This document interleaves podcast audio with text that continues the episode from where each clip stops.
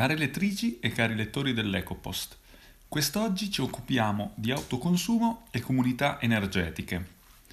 Nell'articolo intitolato Autoconsumo è l'alba di una nuova energia ci occupiamo dapprima di esaminare il decreto reso noto dal Ministero dello Sviluppo Economico nella persona del ministro Patuanelli il quale ha firmato il decreto attuativo in data 15 settembre nel quale definisce eh,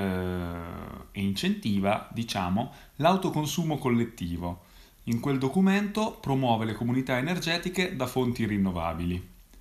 L'idea del Ministero è quella di riconvertire la rete elettrica nazionale, il modo in cui oggi ci ci appropriamo, diciamo, dell'energia di cui abbiamo bisogno tutti i giorni e di farlo tramite il concetto di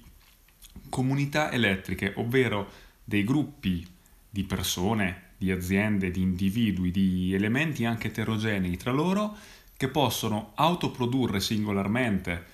specialmente tramite apparecchi fotovoltaici o comunque tramite il metodo di produzione solare, l'energia di cui hanno bisogno e poi consumarla ognuno secondo i propri bisogni. È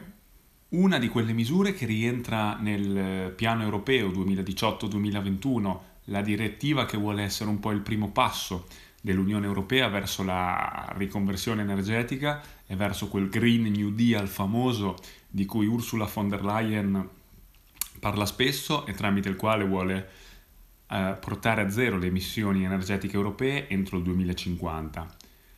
Questo autoconsumo, queste comunità energetiche di cui parliamo, portano mm, molti vantaggi, presentano un abbassamento di tariffe consistente per eh, il consumatore finale e sono un bel passo avanti verso la transizione energetica in Italia. È chiaro però che ci sono anche degli aspetti che non vengono detti, che sono un po' più nascosti, i quali vengono affrontati velocemente nell'articolo, nel quale comunque sottolineo una volta in più di come se davvero vogliamo vincere la lotta al cambiamento climatico, se davvero vogliamo dimostrarci in grado di, di sfruttare l'energia rinnovabile invece di quella fossile che sta uccidendo e inquinando il nostro pianeta, dobbiamo cominciare a prendere dei, dei passi e a fare dei movimenti in questa direzione e questo potrebbe essere un ottimo inizio.